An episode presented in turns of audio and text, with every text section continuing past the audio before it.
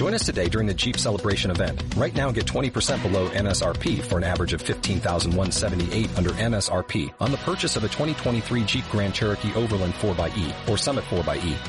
Not compatible with lease offers or with any other consumer incentive offers. 15,178 average based on 20% below average MSRP from all 2023 Grand Cherokee Overland 4xE and Summit 4xE models in dealer stock. Residency restrictions apply. Take retail delivery from dealer stock by 4-1. Jeep is a registered trademark.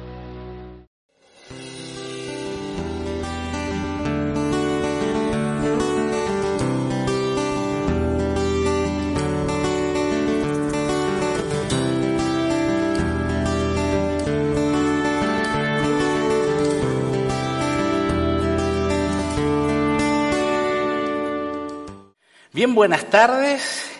Eh, las personas que nos visitan por primera vez, siéntanse totalmente bienvenidas. Nos alegramos de tenerle por primera vez o por segunda vez. Y ya a partir de la tercera vez ya son, ya son de acá, así que nos alegramos de tenerles. Eh, hoy terminamos esta serie de vivir bajo, bueno, hacia la cruz es el tema de estas temáticas desde antes de la Semana Santa. Y con este tema de vivir bajo la cruz, la segunda parte. Hemos visto a través de esta interesante interpretación de un partido entre el bien y el mal, cómo sería, eh, con muchas cosas eh, interesantes, chistosas, pero que muestran de una u otra manera muchas cosas que tienen que ver con nuestra vida real, con la lucha contra el mal a la cual nos enfrentamos. Normalmente nos oponemos al mal. Nadie quiere eh, que el mal triunfe. Por eso las películas de Hollywood eh, con superhéroes eh, que nos presentan, ¿no? con habilidades especiales para vencer al mal. Es que el mal causa mucho mal en nuestro mundo. Las guerras, por ejemplo. El dolor, el hambre, el sufrimiento, las injusticias son provocadas precisamente por el mal. Pero fíjense que no solamente el mal está allá, en Ucrania, peleando o en la hambruna, las injusticias de otros lugares, sino en nuestro propio diario vivir. Nos enfrentamos cada día al mal, a las envidias, a las mentiras, a hacer o luchar para no hacer lo que en realidad lo que no deberíamos hacer. Tenemos que esforzarnos porque el mal que habita en nosotros nos impulsa hacia allá. Es decir, el mal es algo que nos enfrentamos cada día. Y de esto queremos hablar hoy en esta segunda parte del tema.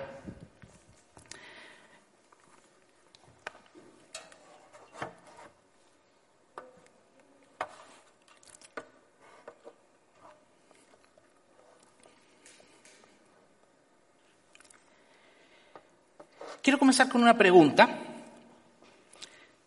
que creo que nos va a dar la introducción a entender el tema de hoy. Y la pregunta es esta. ¿Es lo mismo castigar el mal que vencerlo? ¿Qué creen ustedes? Piense por 10 segundos. ¿Es lo mismo vencer el mal que castigar el mal? ¿Son ambas cosas sinónimos?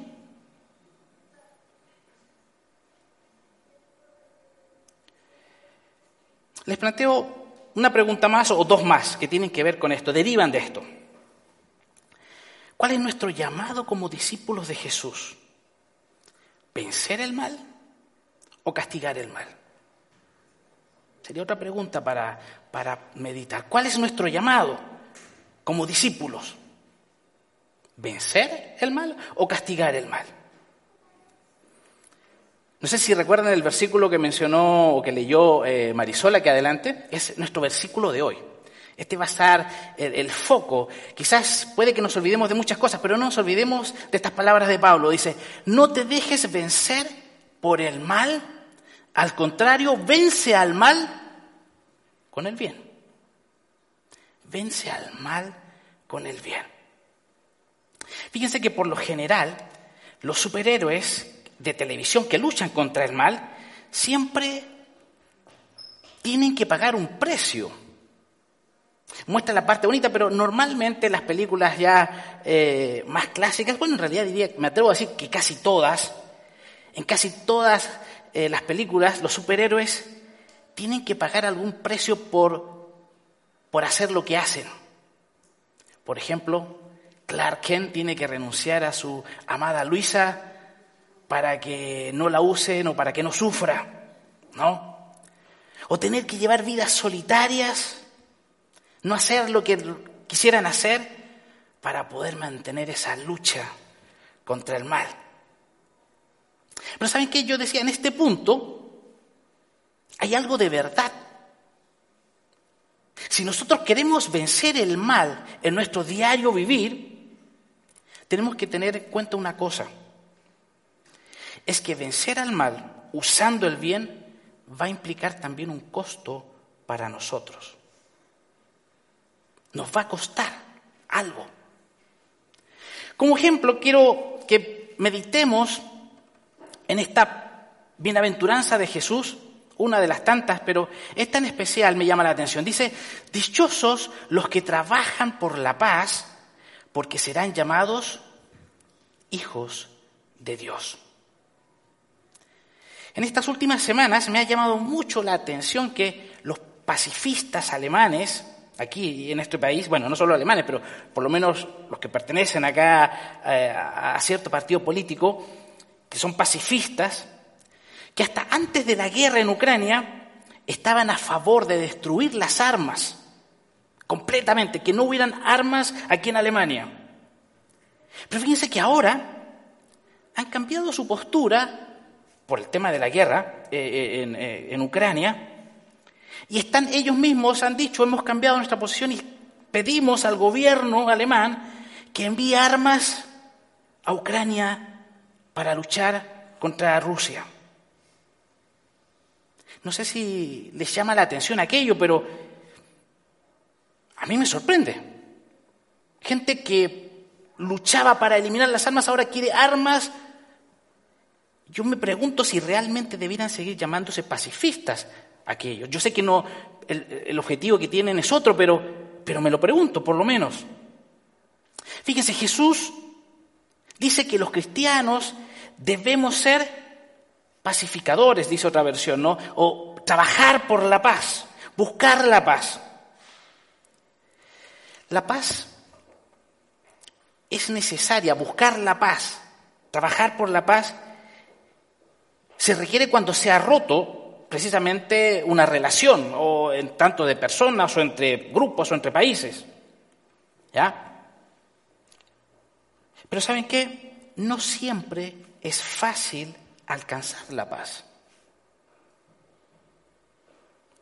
De hecho, debemos tener en cuenta que buscar la paz no es un acto unilateral, que dependa de una sola parte involucrada en el conflicto. Normalmente hay dos condiciones para alcanzar la paz. Si es posible, dice Pablo, es decir, no siempre es posible, pero si es posible, y en cuanto dependa de ustedes, vivan en paz con todos. Es decir, vivir en paz, ¿saben? A veces no es posible. A veces no se pueden llegar a acuerdos y otras veces no depende de nosotros. Nosotros queremos reconciliación, queremos la paz, pero la otra parte se niega a buscar la paz. Así que no siempre vamos a conseguir la paz tan fácilmente. Pero tanto Jesús como Pablo nos llaman a hacer todo lo posible, todo lo posible para buscar, para conseguir la paz. Saben, buscar la paz es una actividad que caracteriza tanto a Dios. Es tan típico de Dios buscar la paz que nos dice eh, Jesús, ¿se acuerdan? Bienaventurados los pacificadores, los que buscan la paz, porque ellos serán llamados hijos de Dios. Es la única bienaventuranza que recibe esta, esta recompensa, por así decirlo. Es que, ¿saben qué? Si vemos, lógicamente, leemos la Biblia y la entendemos, nos vamos a dar cuenta que Dios, Él es por supremo el, quien busca la paz. Y saben, es una paz distinta a la que muchas veces nosotros nos imaginamos.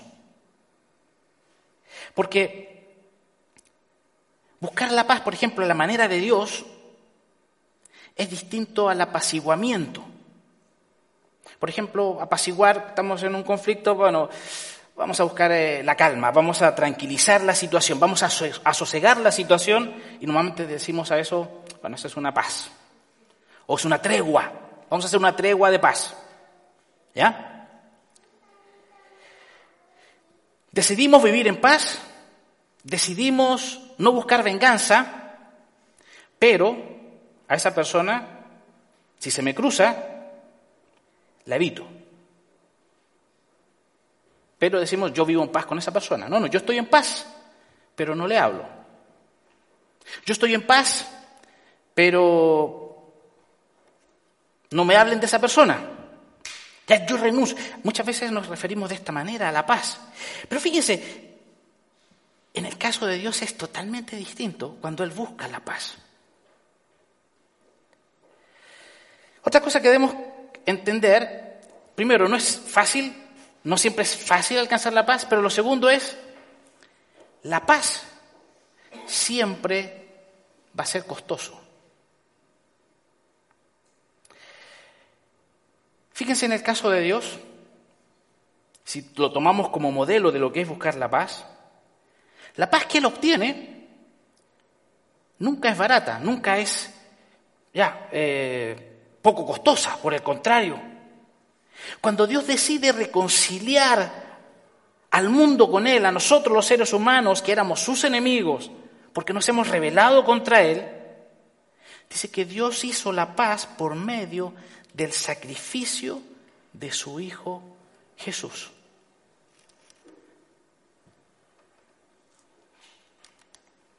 Perdón.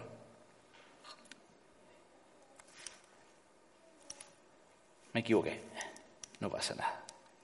Bien, pero Jesús, eh, la Biblia nos dice que por medio de Cristo Dios reconcilia, dice todas las cosas, tanto las que están en el cielo como las que están en la tierra, dice, haciendo la paz mediante la sangre que derramó en la cruz. La paz. Y esta paz que hace Jesús o que hace Dios no es del tipo, bueno, sí, eh, Dios está en paz con nosotros, quiere decir que, vale, no nos va, nos va a dejar vivir, pero no contemos con Él porque lo que hemos hecho no merece nada de Él.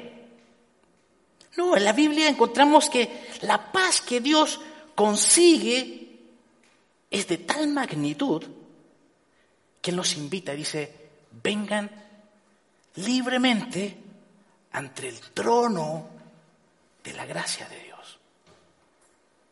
Nos invita, nos da la bienvenida, porque a través de lo que Él hizo alcanzó una paz.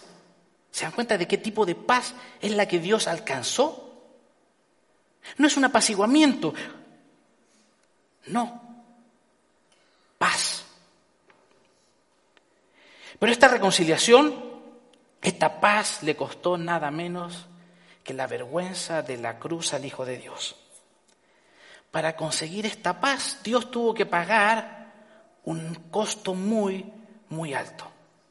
Así que si nosotros queremos imitar a Dios como modelo y buscar esa paz al estilo de Dios, no pensemos que va a ser una paz que no nos va a costar, que no va a tener un costo para nosotros.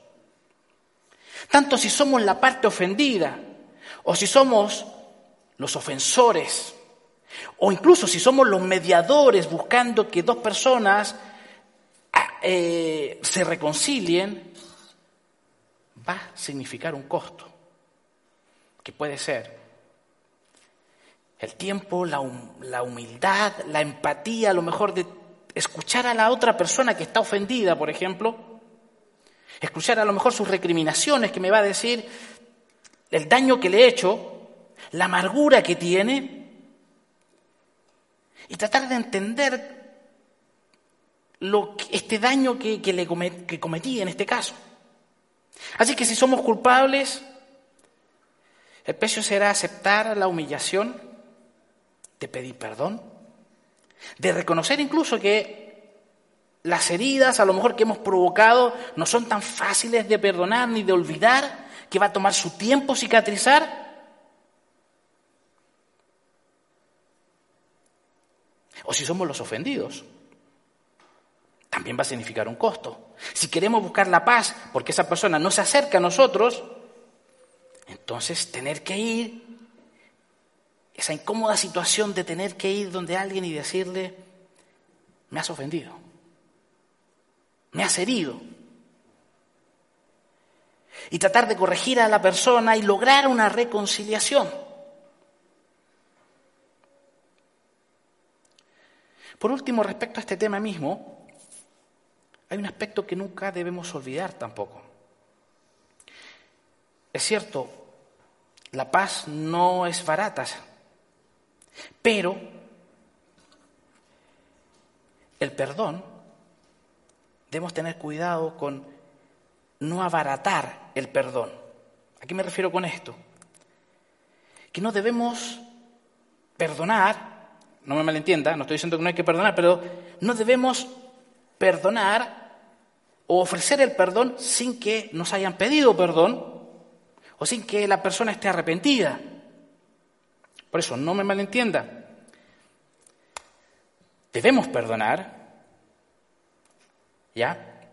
Eh, eso es innegable. Eh, Jesús mismo en el Padre Nuestro nos enseña perdonar, porque así como Dios nos perdona, y nuestro corazón debemos, aunque no nos pidan perdón, perdonar a la persona. Pero me refiero ya específicamente a una persona ofrecerle el perdón sin que la persona realmente esté arrepentida. Porque fíjense, Jesús dice, si tu hermano peca, repréndelo. Si se arrepiente, perdónalo. Es decir, no tenemos excusa para no perdonar si la persona nos pide perdón, si está arrepentida. Pero no debemos dejar afuera la justicia. Porque si no vamos a lograr simplemente un apaciguamiento, no una paz no una reconciliación como eh, propiamente tal. En este aspecto, perdonar y pedir perdón son actos costosos. No es fácil. Si queremos vencer el mal en este aspecto, tendremos que pagar un precio. Si queremos buscar eh, esa paz que Dios consiguió con la otra persona, va a ser costoso. En segundo lugar, para vencer el mal, puede que parezca además lo que voy a decir, pero debemos tener una actitud correcta frente al mal. Si queremos vencer el mal, debemos tener la actitud correcta. Fíjense que los cristianos de la iglesia primitiva se tuvieron que enfrentar a situaciones muy complejas. Por ejemplo, ya muy temprano comenzaron a ser perseguidos a causa de su fe, tanto de parte de sus hermanos judíos como de parte de los gentiles, es decir, los que no eran judíos. Y por otro lado, el imperio romano, que era un imperio muy ¿cómo llamarlo?, tirano, abusaba mucho de su poder y en ocasiones incluso actuaba de forma brutal frente a cualquiera que se lo opusiera o que no obedeciera a sus órdenes. ¿Sabes? Y en este contexto la iglesia se desarrolla. Y debemos tener en cuenta esto cuando leemos, por ejemplo, las cartas pastorales, cuando leemos lo que Pablo enseña o, o los apóstoles, porque este es el contexto histórico en el que se está desarrollando la iglesia. Se están enfrentando a injusticias, se están enfrentando a persecuciones, a un Estado tirano para nada democrático. Y en este contexto reciben las enseñanzas la iglesia. Y quiero leerles lo que dice Pablo respecto a cuál debe ser nuestra actitud frente al mal. Fíjense allá en Romanos capítulo 12, a partir del versículo 9. Dice así, el amor debe ser sincero, aborrezcan el mal, aférrense al bien, ámense los unos a los otros con amor fraternal, respetándose y honrándose mutuamente. Nunca dejen de ser diligentes, antes bien, sirvan al Señor con el fervor que da el Espíritu. Alégrense en la esperanza, muestren paciencia en el sufrimiento, perseveren en la oración. Ayuden a los hermanos necesitados, practiquen la hospitalidad, bendigan a quienes los persigan, bendigan y no maldigan.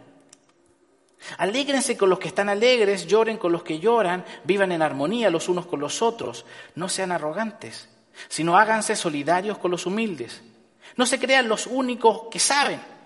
No paguen a nadie mal por mal. Procuren hacer lo bueno delante de todos. Si es posible, ya lo leímos, y en cuanto dependa de ustedes, vivan en paz con todos. No tomen venganza, hermanos míos, sino dejen el castigo en las manos de Dios, porque está escrito, mía es la venganza, yo pagaré, dice el Señor. Antes bien, si tu enemigo tiene hambre, dale de comer. Si tiene sed, dale de beber. Actuando así harás que se avergüence de su conducta. Y ahora nuestro versículo lema para hoy. No te dejes vencer por el mal, al contrario, vence el mal con el bien. Si queremos vencer el mal, nuestra actitud hacia el mal debe ser, en primer lugar, aborrecer el mal. Es interesante que Pablo comienza esta parte hablando acerca del amor. El amor dice debe ser sincero y después dice aborrezcan el mal. Es decir, no debe haber hipocresía. Este fue uno de los típicos problemas que Jesús le enrostra a los fariseos, ¿recuerdan? Eh, buscaban ser vistos, buscaban mostrar una piedad externa, pero por dentro en realidad estaban llenos de envidias, de codicias, de mentiras, de odios. Entonces la primera actitud que debemos considerar hacia el mal, si queremos vencer el mal, es sinceramente aborrecer el mal. No podemos tomar esta actitud de aborrecer ciertos males y otros no. Es que esto me conviene. Entonces, esta parte la dejo, no la toco. No. Tampoco podemos mirar o no debemos mirar el mar superficialmente. Bueno, no me afecta a mí, así que no importa lo que le esté pasando a mi vecino, las injusticias que esté viviendo. Eh, nada. Si aborrecemos el mal, no nos importa dónde esté ese mal. Nos afecta a nosotros, a nuestro vecino o a quien está, a nuestro colega. Nos vamos a indignar. Tampoco debemos hacer transacciones con el mal. Creer que usando el mal podemos conseguir algo bueno. Es un engaño muy común, diría yo, hoy pero no olvidemos que el mal es incompatible con Dios en todas sus formas. Toda clase de mal debemos aborrecer si queremos vencer el mal. Segundo actitud que debemos considerar frente al mal. Nos dice eh, Pablo, no paguen a nadie mal por mal. ¿Sabes? La venganza y la represalia no debieran ser parte de nosotros. Devolver, devolver mal por mal puede que incluso nos parezca justo. Pero fíjense que se trata de agregar otro mal más. Si odiamos el mal, ¿cómo podemos agregar otro mal más a este mundo? Fíjense el ejemplo de Jesús. Jesús decía, cuando proferían insultos contra él, no replicaba con insultos. Cuando padecía, no amenazaba, sino que se entregaba a aquel que juzga con justicia.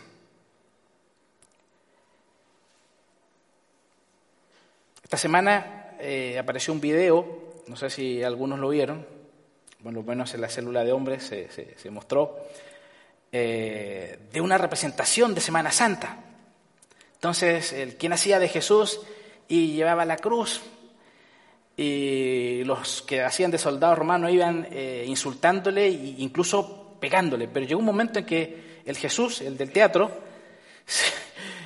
no aguantó, era demasiado, eh, demasiada real el, drama, el drama de los soldados romanos, que se para, estaba amarrado y le tira una patada y le, insulta porque no, aguantó tanto. y aunque es chistoso, pero fíjense, es, algo tan humano, ¿no? Y, porque yo no sé si yo tendría esa capacidad, esa paciencia de aguantar, pero mira lo que hace Jesús, lo que acabamos de leer.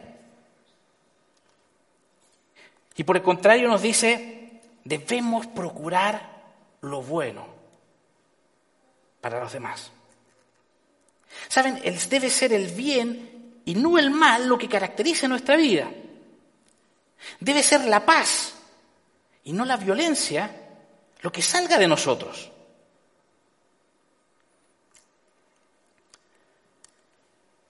El mal debe ser vencido. En vez de vengarnos, dice Pablo, en vez de tomar represalias, debemos vencer el mal. Pero ¿cómo se hace esto? No como lo hemos hecho siempre, ¿no? Si tú me das, pues yo te doy. No. Jesús en el Sermón del Monte había dicho, ama a vuestros enemigos, haz el bien a los que os aborrecen, bendecid a los que os maldicen, orad por los que os calumnian. Pablo hemos visto que acá dice muy similar, bendigan a los que os persiguen si tu enemigo tuviere hambre, dale de comer.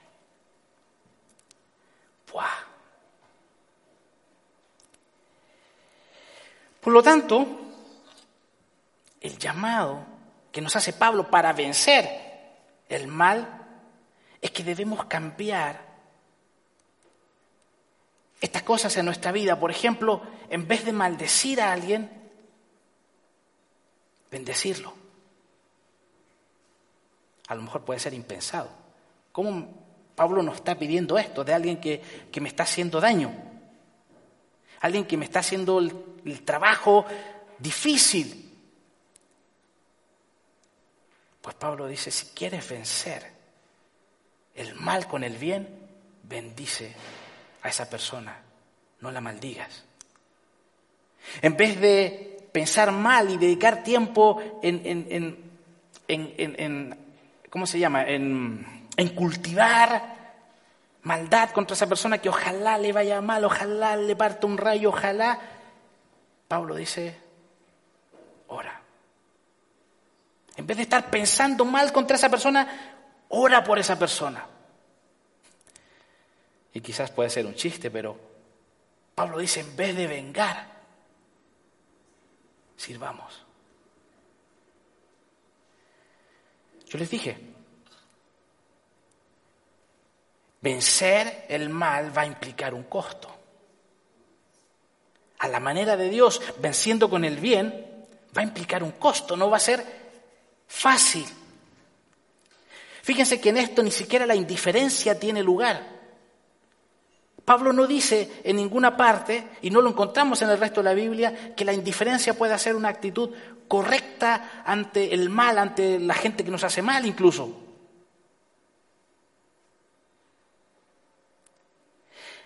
Pero de esta manera estamos venciendo el mal con el bien.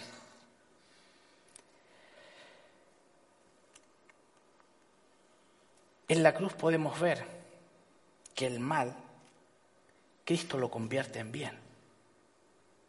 Solo en la cruz podemos ver que Jesús vence el mal y transforma todo esto para nosotros hoy. Al comienzo hice una pregunta. ¿Es lo mismo vencer el mal que castigarlo? Y la respuesta es no. Puede parecer lo mismo, pero no es lo mismo. No es lo mismo castigar el mal que vencer el mal. ¿Debe ser castigado el mal? Puede ser una pregunta que nos asalte. Entonces, ¿debe ser castigado el mal? Fíjense que la Biblia habla que no debemos vengarnos, que no debemos, eh, sí, eh, pagar de la misma manera que nos han hecho. Pero fíjense lo que dice Pablo. No tomen venganza, hermanos míos, sino dejen el castigo en las manos de Dios. Porque está escrito, mía es la venganza, yo pagaré, dice el Señor.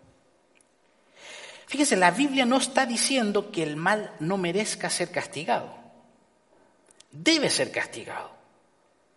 Pero la atribución de castigar el mal no nos corresponde a nosotros, en lo personal, en lo individual. Es algo que pertenece a Dios. Y estas semanas conversábamos en nuestra célula, en una eh, de las células, eh, esta situación que está pasando en Ucrania, esta injusticia que está sucediendo y, el dolor que causa ver lo que está pasando. Y, pareciera que Dios no hace nada, pareciera que, que está de brazos cruzados. ¿Quién castiga aquello? Bueno, Pablo nos dice, dejen el castigo en las manos de Dios. La pregunta sería, ¿De qué manera castiga Dios entonces el mal?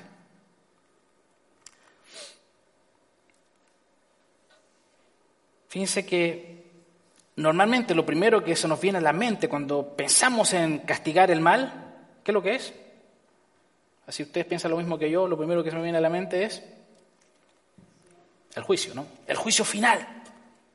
Y cierto, también lo dice Pablo, ¿no?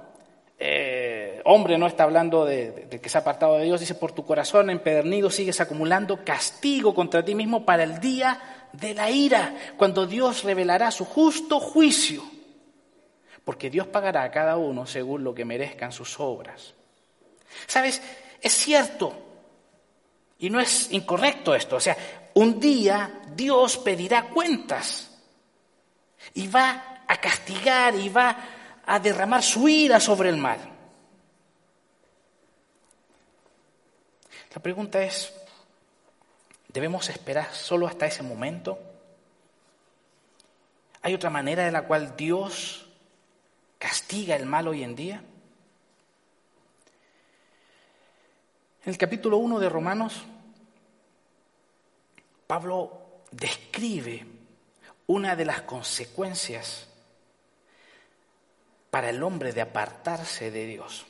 No voy a leer todo el pasaje, pero se los voy a dejar para que lo lean en casa, capítulo 1, léanse todo el capítulo 1 de Romanos. Pero Pablo dice aquí que la ira de Dios viene revelándose desde el cielo, dice, contra toda impiedad e injusticia de los seres humanos, que con su maldad obstruyen la verdad que a pesar de haber conocido a Dios no lo glorificaron como a Dios, ni le dieron gracias, sino que se extraviaron en sus inútiles razonamientos y se les oscureció su insensato corazón. Aunque afirmaban ser sabios, se volvieron necios y cambiaron la gloria de Dios inmortal por imágenes que eran réplicas del hombre mortal, de las aves, de los cuadrúpedos y de los reptiles. Por eso Dios los entregó a los malos deseos de sus corazones, que conducen a la impureza sexual de modo que degradaron sus cuerpos los unos con los otros.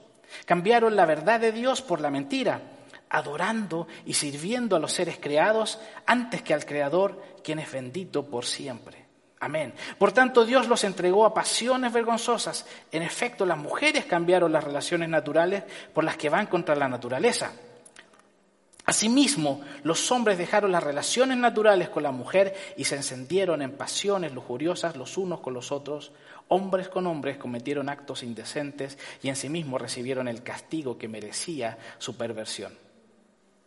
Bueno, se lo dejo como tarea para la casa.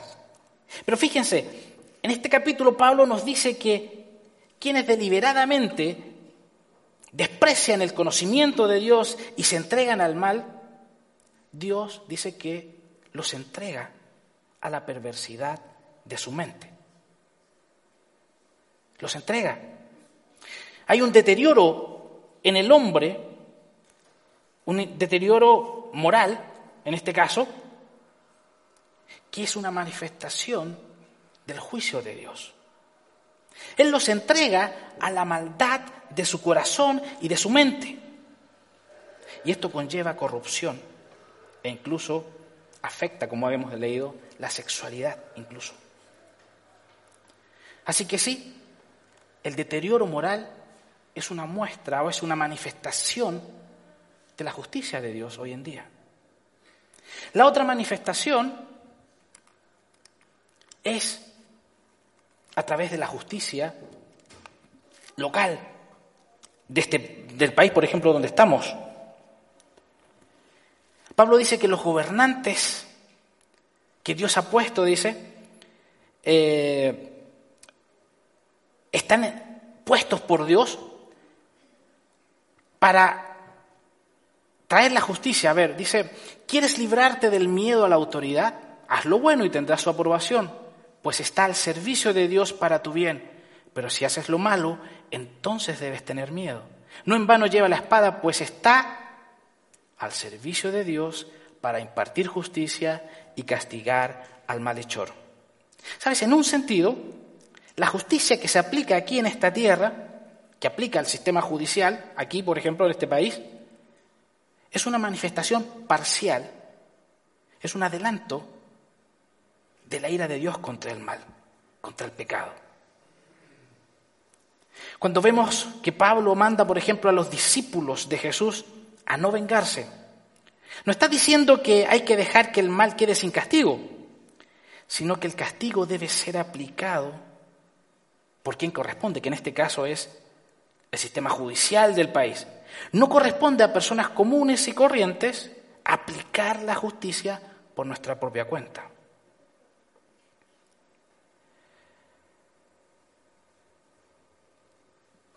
Así que, por un lado tenemos la, decadencia moral, es una manifestación del juicio, la, la justicia local. Y Jesús mismo habla que cuando Él regrese va también a impartir justicia en este mundo. Hemos visto hasta aquí que el mal debemos aborrecerlo, no transar con él, no tratarlo de manera superficial. El mal no busca el bien y trae la perdición del ser humano. Por lo mismo, no debemos tomar venganza ni represalias. No añadamos más mal a este mundo. Pero no debemos pensar que el mal no o no debemos renunciar que el, que el mal sea castigado. Surge la pregunta, ¿es posible vencer el mal y castigarlo? Se nos llama a vencer al mal, sí. Castigarlo no está en nuestra, en nuestra atribución, como hemos visto, esto es atribución de Dios. Pero es posible vencer el mal y castigarlo a la vez. A veces aquí donde debemos dirigirnos hacia la cruz. Porque Dios venció el mal en la cruz. Y alcanzó el perdón de nuestros pecados.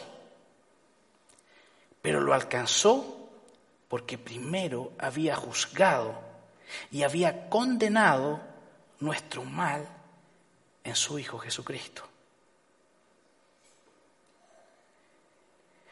Esta es la manera por la cual Él puede alcanzar esta paz.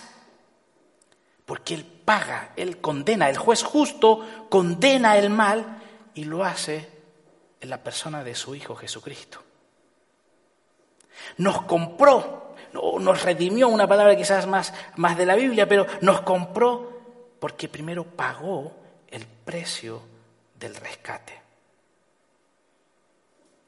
Fíjense, Cristo venció el mal. No se dejó vencer por el mal cuando lo insultaban, cuando lo tentaban. Él no se dejó vencer.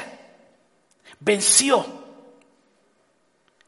Pero él no se negó, eh, perdón, se negó a castigarlo. Por supuesto, él decía, yo podría llamar a mis, eh, a los ángeles y mi padre podría mandarlo, ¿no? Pero él vence el mal y él recibe el castigo por el mal.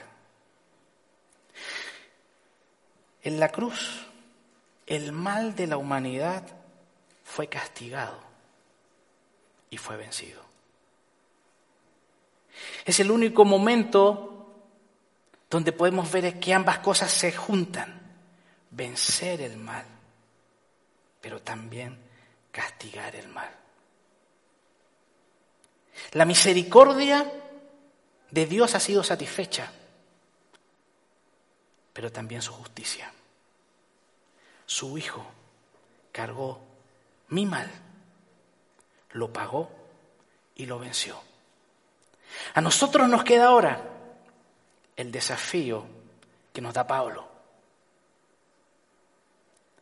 No seáis vencidos por el mal, sino vence con el mal el bien. Ese es nuestro desafío que nos deja Pablo. No va a ser fácil, tiene un costo. Pero sabes, va a valer la pena. Va, va a traer verdadera paz, por ejemplo, en conflictos. Va a traer santidad en nuestra vida, va a traer sanidad a nuestra alma si vencemos el mal con el bien. No te dejes vencer por el mal, sino que vence el mal con el bien. Pónganse de pie y vamos a orar.